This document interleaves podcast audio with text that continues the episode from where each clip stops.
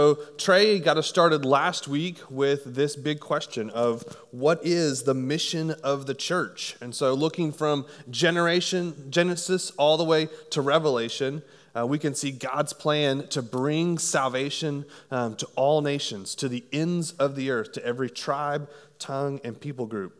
And so, last week we talked about how the main vehicle that God has designed to accomplish that mission is the local church. And that the mission of the church is to go into the world and make disciples by declaring the gospel of Jesus Christ and then gathering those disciples into churches that they can obey all that Jesus commands. So, the, the goal of this is to glorify God in the church. And that's really, really key. Everything we're going to talk about today, we're going to understand that what is the mission of the church? Well, it's to glorify God. What's the mission um, for us as individuals? It's to glorify God uh, through the local church. It's a primary vehicle God has given us. So, um, Paul says in Ephesians 3 it's through the church that God's manifold wisdom is made known. And so, through the church, the, the nations witness God's glory and they hear the good news um, that sinners can be reconciled to God uh, by turning from their sin and trusting in Christ as their Lord and Savior. So, today, what I want us to tackle is, is as we understand what is the mission of the church, is then what is that? What, how does that apply to me? What's my mission? What's my mission within the church? And so, uh, the, Christ gives the Great Commission in Matthew 28. We've We've included it on your handout, and the handout will be super helpful today. If you don't have a handout, you just want to raise your hand, Joy will grab you one, but they'll be super helpful uh, today. But in a nutshell, it's that all Christians are called uh, to fulfill this great commission. We are all called to be great commission Christians. And so I want us to talk today about what are the characteristics of a great commission Christian. And so the, the first element is that great commission Christians know the gospel. They know the gospel. So last night, I uh, grilled burgers for my family uh, in a little Weber grill uh, out, out behind the house. And uh, I, you know, I took the, the normal uh, process. We, we, I got my charcoal out. I have this little metal chimney thing that the charcoal goes in. I put these little, uh, those are called tumbleweeds. They're little um, uh, fire starters in there. And then, uh, just for good measure, I doused it with uh, lighter fluid because we were uh, in a hurry, right? And then I light the tumbleweeds, uh, which then light the uh, the lighter fluid, and this huge flame shoots up, and then eventually that dies down. But we have to wait a while for the charcoal to get going. until it's really going, and when it's good and hot, then I pour those charcoal, that charcoal out into the grill. I put the gr- uh, the grill plate back down, and then I can throw my meat on it. Now, a, a, mistake that could easily be made is when you look at how quick the tumbleweeds catch and how bright they burn and how hot they burn, or with that lighter fluid and that huge flame uh, that shoots up, we might begin to think that that is the fuel that's going to cook the dinner for my family. But in reality, uh, that while that's bright and big, it doesn't last uh, what, what I have to have is that charcoal. I have to have that good fuel that's going to last. And the charcoal that we got going and that kept going actually was still hot long after my family had finished eating. Long after I had cooked everything and taken off the grill and we had gone inside and eaten and cleaned up and come back outside, everything was still hot because it was good fuel and it would burn for a while. And, and why that's important for us to talk about that this morning is because I think a mistake that we can make as Great Commission Christians is constantly trying uh, to, to kind of muster ourselves up to accomplish the Great Commission what, with what is, in effect, just lighter fluid. Um, you know, we don't, I don't cook my burgers by just pouring a bunch of lighter fluid down into the bottom of the, of the grill uh, and then lighting that and you know, flash burning my, my frozen burgers or whatever else that would not work. It would cause a big flame, might even cause a cool explosion, but it would not do what I need it to do. And so when we talk about um, talk about being a great commission Christian, I want us first and foremost to know that you, you have to have good fuel, and the good fuel of the Great Commission is the gospel. The gospel is what's going to keep us going. The gospel is what is going to continue to drive us. We might supplement that with things like uh, conversations about great physical need that accompanies um, those who don't also know the gospel. That might, might spark some things, that might light some things up for us. We might read great missionary biographies, and I, I highly recommend that you read great missionary biographies. Those can help spark things, they can, they can uh, get you going quickly, but they won't last. Uh, they won't last. Just because we talk about strategy and sacrificial stories and whatever else isn't going to be what keeps us going in the Great Commission. But what will keep us going is that when we have a heart of a God glorifying mission fueled by the gospel. And so in 1 Corinthians 15, Paul says, For I delivered to you as of first importance first importance, what I also received.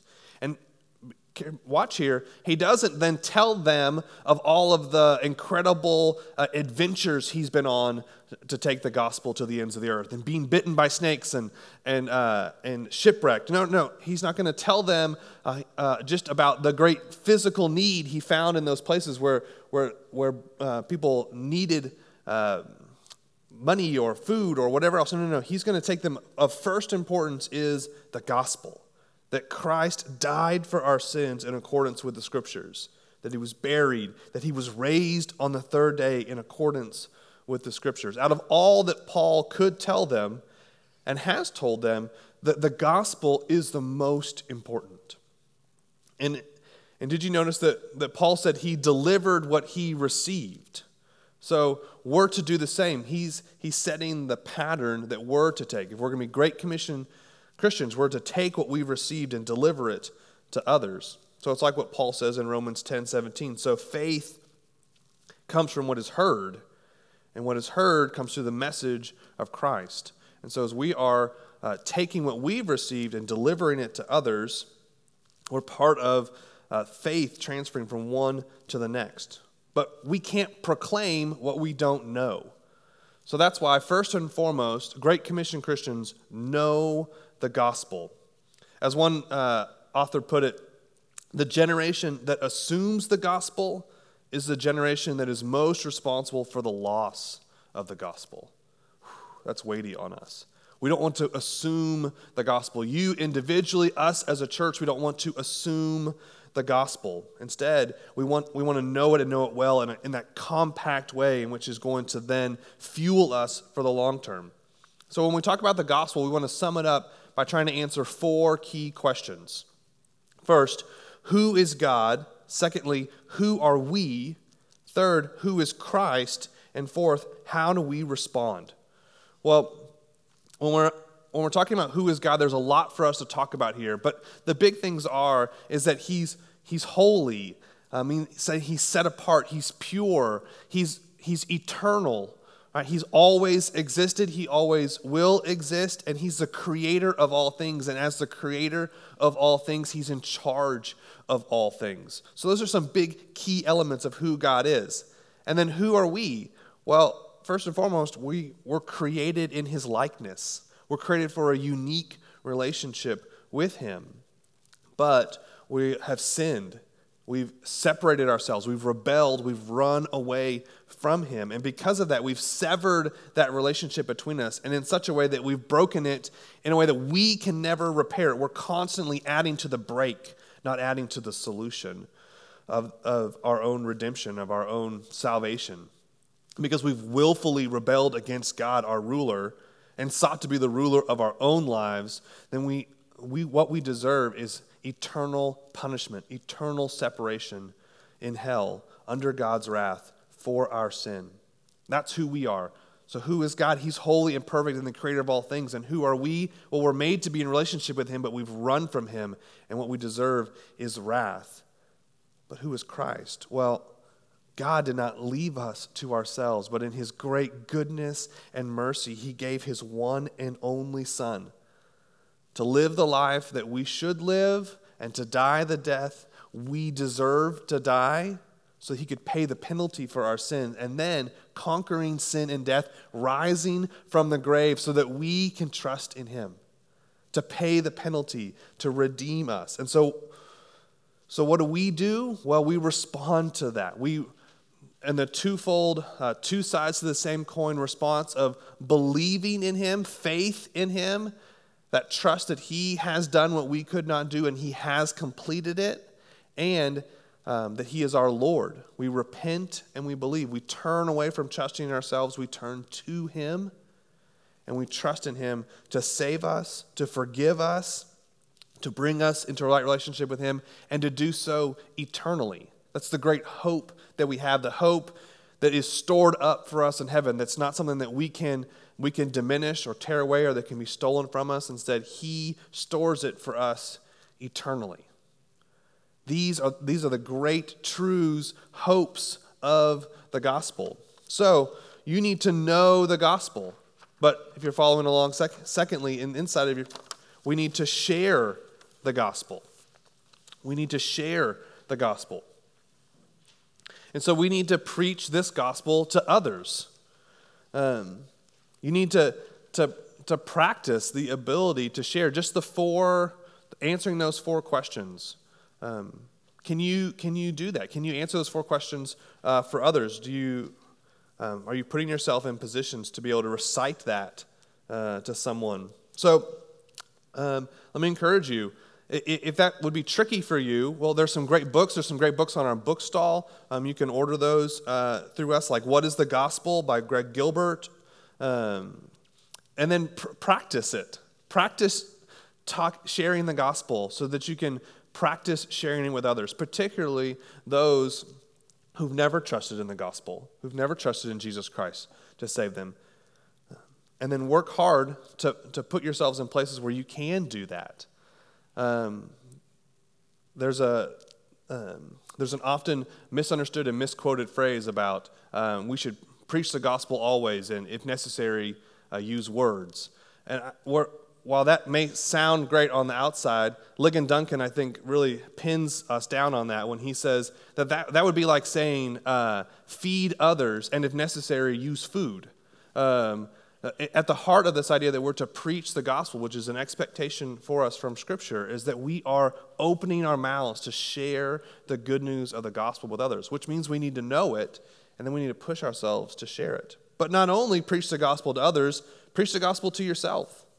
Constantly remind yourself that there is a holy God who has created all things and he's made you to be in relationship with him but you have sinned and you continue to sin. You continue to rebel and run, run away from Him. And He has given you Christ, who then calls you to repent and believe, to turn away from your sin and instead to more faithfully follow after Him. We constantly preach that gospel to ourselves. If you are in the practice of sharing the gospel regularly with others and with yourselves, that will fuel our mission towards completing the Great Commission. That there'll be a fuel that doesn't easily uh, wither and fade, doesn't flash. Um, instead, it sustains. Thirdly, now this is uh, number two in your programs, number three in your hearts. Sorry for my for my uh, uh misprint here, but number three is Great Commission Christians count the cost. So they know the gospel, they preach the gospel, but they count the cost. They know um, what is necessary to take the gospel to the ends of the earth. In Luke 14, Jesus had quite a fan club that had built up and was surrounding him, and, and people were loving the miracles and the healings he was performing. Um, they treated him like the next big thing. They, they desired what they could get from Jesus rather than, than desiring who Jesus was and to be in a relationship with him, not for the auxiliary benefits, but for him and him alone. And so, seeing straight through this, Jesus lays out the terms of what it means to be a Great Commission Christian, to be one of his disciples. He says, Whoever does not bear his own cross and come after me cannot be my disciple. For which of you, desiring to build a tower, does not first sit down and count the cost, whether he's had enough to complete it? Otherwise, when he's laid a foundation, is not able to finish, all who see it begin to mock him, saying, This man began to build and was not able to finish. So therefore, any one of you who does not renounce all that he has cannot be my disciple. This is, this is an important question to ask ourselves. Have you renounced all other things, all other claims to fame, all other priorities? Is Christ your number one priority, or is he just like a top five? Like, like he's pretty high up there, right? Um, but, but he's not number one. He, he's not the exclusive goal. Have you, have you renounced everything else and set aside everything else so that you can gain only what you cannot lose in Christ? I think that's what, where Paul pushes us in Philippians 3 here when he says, But whatever gain I had, I counted as loss for the sake of Christ. A great commission Christian has counted the cost, has counted as lost everything else. Indeed, I count everything as loss, he says in verse 8, because of the surpassing worth of knowing Christ Jesus, my Lord. If we're to be great commission Christians, to fulfill this commission that God has given us through the church, then we have to count the cost. College student, right now, count the cost. Freshman, senior, wherever you are in the mix, count the cost. And then know that the cost is worth it. Look at this great quote from Jim Elliot, who's the namesake of my son. Uh, he is no fool who gives what he cannot keep to gain what he cannot lose. It is totally worth the cost. It's absolutely worth it. And we need to know that that's the kind of fuel that's going to keep us going in the long term. Fourthly, and or thirdly in your handout, Great Commission Christians join a church. Great Commission Christians join a church. We are not intended to do this alone. This is not a solo sport. This is not a solo endeavor. We love solo endeavors. If you, have you watched the documentary Solo about the guy who climbs, uh, thank you, uh, all by himself? Fantastic, mind blowing, incredible. Not the gospel. Not the gospel. And what's important to even notice, even in that, he's not solo, right? In that moment, he might appear to be solo, but he has had this incredible support team that's worked with him for months and years to get him to the place where he can achieve that.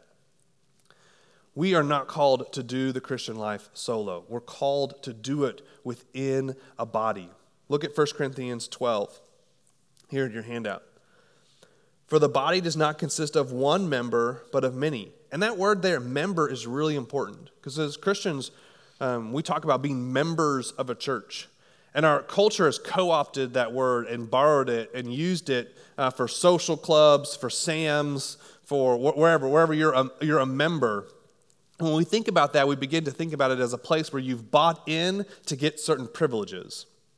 And that's not the biblical way that we use this word member. Instead, we need to think about it as he does here, as, as a member of the body, um, a, a part to it, a part that contributes to the whole, that plays an important role. So the foot should say, because I'm not a hand, I don't belong to the body. That would not make it any less part of the body. And if the ear should say, because I'm not an eye, I do not belong in the body, that would not make it any less a part of the body. If the whole body were an eye, where would the sense of where would be the sense of hearing? And if the whole body were an ear, where would be the sense of smell? But as it is, God arranged the members in the body, each one of them as he chose. If all were a single member, where would the body be? As it is, there are many parts, yet one body. Now you are the body of Christ and individual members of it. This is your calling. As Christ has called you to salvation, He has called you to a family and to a body. And that, as that plays out within uh, different areas and different geographic spaces, different cultures, those look like local bodies of people who have gathered together around the gospel to make disciples to the ends of the earth. And so, if you're going to be a Great Commission Christian on this campus, then join a church. We would love for you to join our church. We would also love to make sure you join a church, a gospel preaching, Great Commission church. And so, if it's not this one, we would love to make sure you find the right one. And we would love it to be this one. And so, and then let me ask those of you who have joined or who have invested here um, have you taken that next step to become a member here? Membership says, I'm in.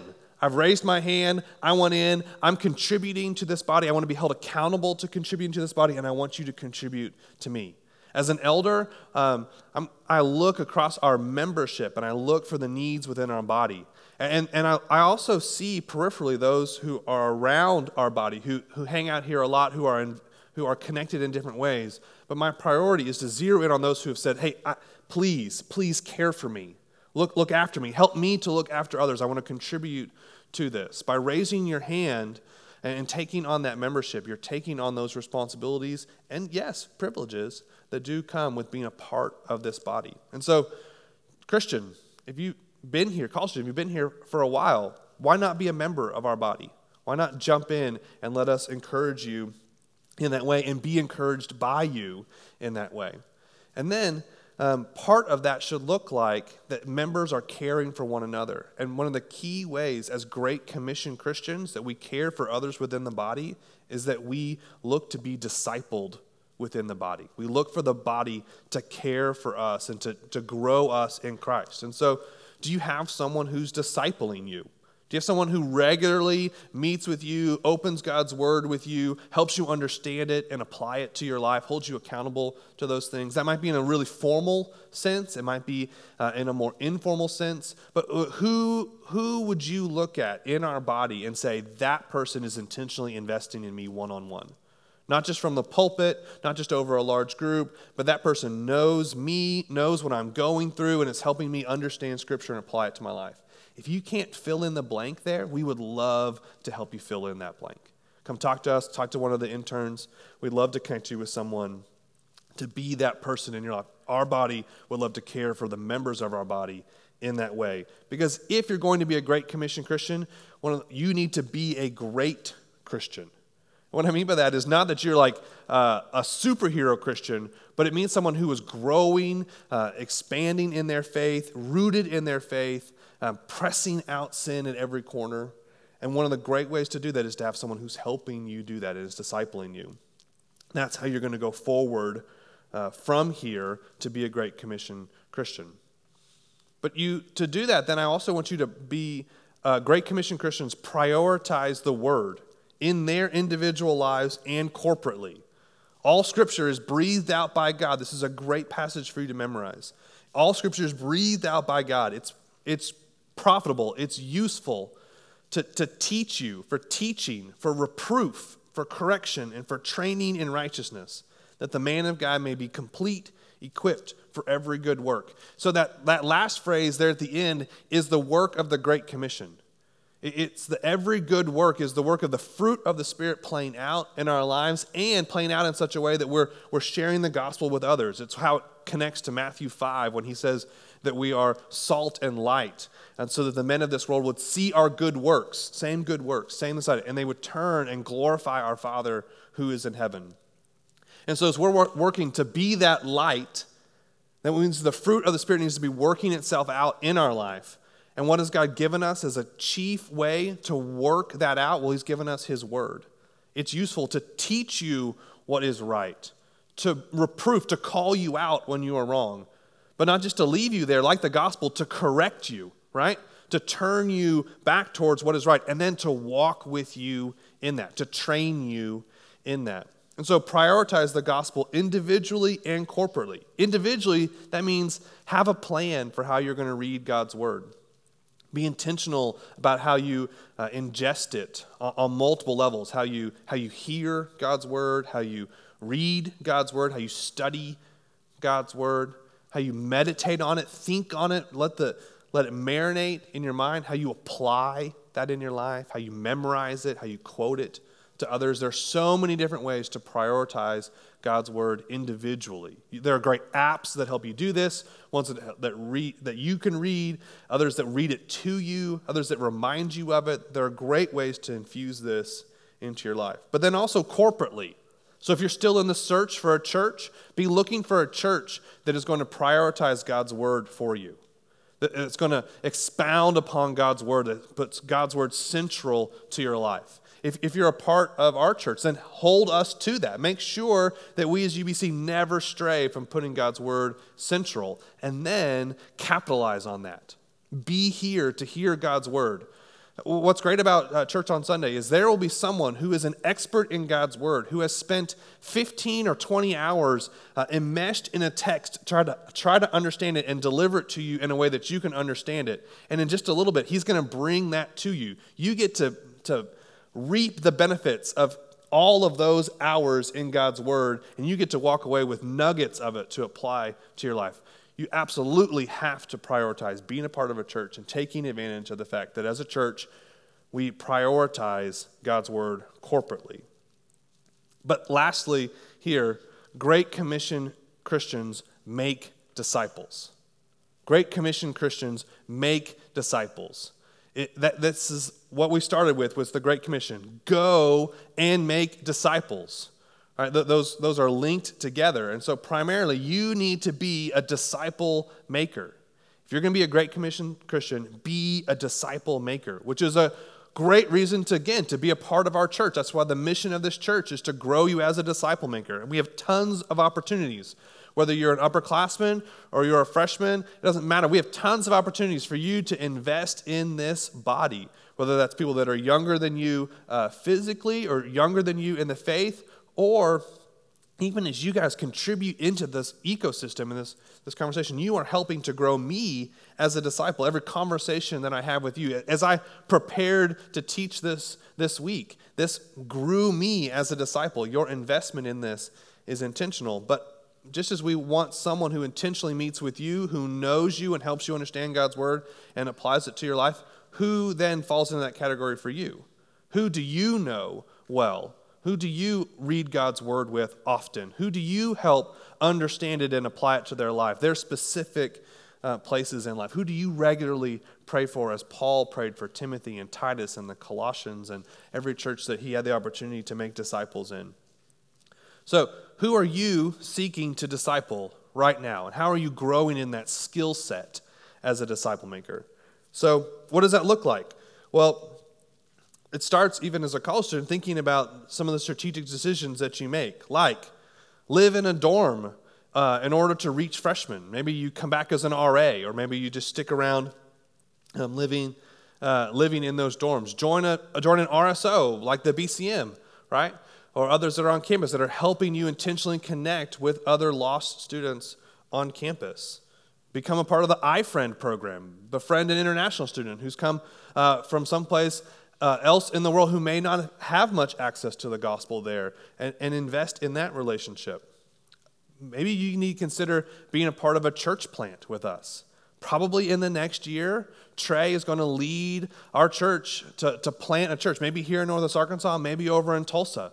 Many of you need to be praying about whether you need to be on that team that helps plant that church. If it's here or even if it's in Tulsa. Maybe you need to start praying now and start researching now. What would it look like for you to transfer uh, to Tulsa University, finish out your degree there so you could be a part of that church plant? Make those kind of critical decisions. Some of you are, are going to graduate in this next year. And maybe where you need to be looking for a job is wherever Trey is going to plant, um, whether that's in Tulsa or here. Or maybe it's even if you're not going to go with Trey, but you're intentionally saying, okay, well, well, UBC, where are other church plants that you guys know about? Where are other places where gospel work is starting? I want to look for jobs there. See how that, that begins to change how we think about where we're going to go. And that changes how we think about what we're going to do. The, the gospel and becoming a Great Commission Christian changes everything. So, so, what needs to change in your life for that to happen? For you to be a disciple maker, for you to be a great commission Christian. that doesn't necessarily mean you need to change everything, you don't have to wipe the slate clean. It could mean that. But I'm going to ask what, what are even the small things that need to change today that will open up your, your life, open up the opportunities for you to be a great commission Christian? And then where will you make disciples? It, it should be, first, it should be, of course, here. But beyond that, where else are you going to make disciples? We're not going to just say, well, I make disciples here, that checks my box. I don't need to make disciples anyplace else. We're not going to fall into that trap. You need to start here and go there. So, where else will you go? Some of you need to be ready to go overseas, to, to go cross culturally, to spend the rest of your life in another culture, learning that culture, making disciples in that culture. Some of you need to, to get those kind of experiences with us in the next year so you can figure out if that's going to be your spot. Some of you need to, to already be having conversations with your parents to prepare them for the fact that that might be where you end up. That you end up in a place, taking a job, doing something where you can make disciples cross culturally in a way that they may not be prepared for yet. But start those conversations now. Ask and answer these questions we've put before you today. You, some of you may be able to write those answers in right now. Who's discipling me? Who am I seeking to disciple? Where will I do that? What needs to change? The rest of you may need to take some time this afternoon, this week, to meditate on these and answer these questions. Because if we are going to be great commission Christians and part of a great commission church, then we have to allow this fuel to change us in such a way that we make disciples wherever we go. Let me pray for us, and you guys can get into your, your discussion groups for just a little bit. Lord Jesus, we want to be great commission Christians, but we don't want to just be pumped up by someone who gets excited about it up here. We don't want to just be fueled by light things that, uh, that burn away quickly. Instead, we want to be fueled by your gospel and so changed by it that we would change everything in our lives to be able to take the good news of the gospel to the ends of the earth. Thank you for the myriad of opportunities you've given us on our campus and here at UBC. But Lord, we pray that you would also continue to open our eyes to how you have opened other doors to the ends of the earth. And Lord, we pray that one day when we celebrate with you in heaven all the things that you've done, well, along with that, we will celebrate how people in this room made disciples to the ends of the earth how some of them even gave their very lives to take the gospel to the ends of the earth because you are worth it and your glory is worth it. We pray these things in the precious and holy name of your Son, Jesus Christ. Amen.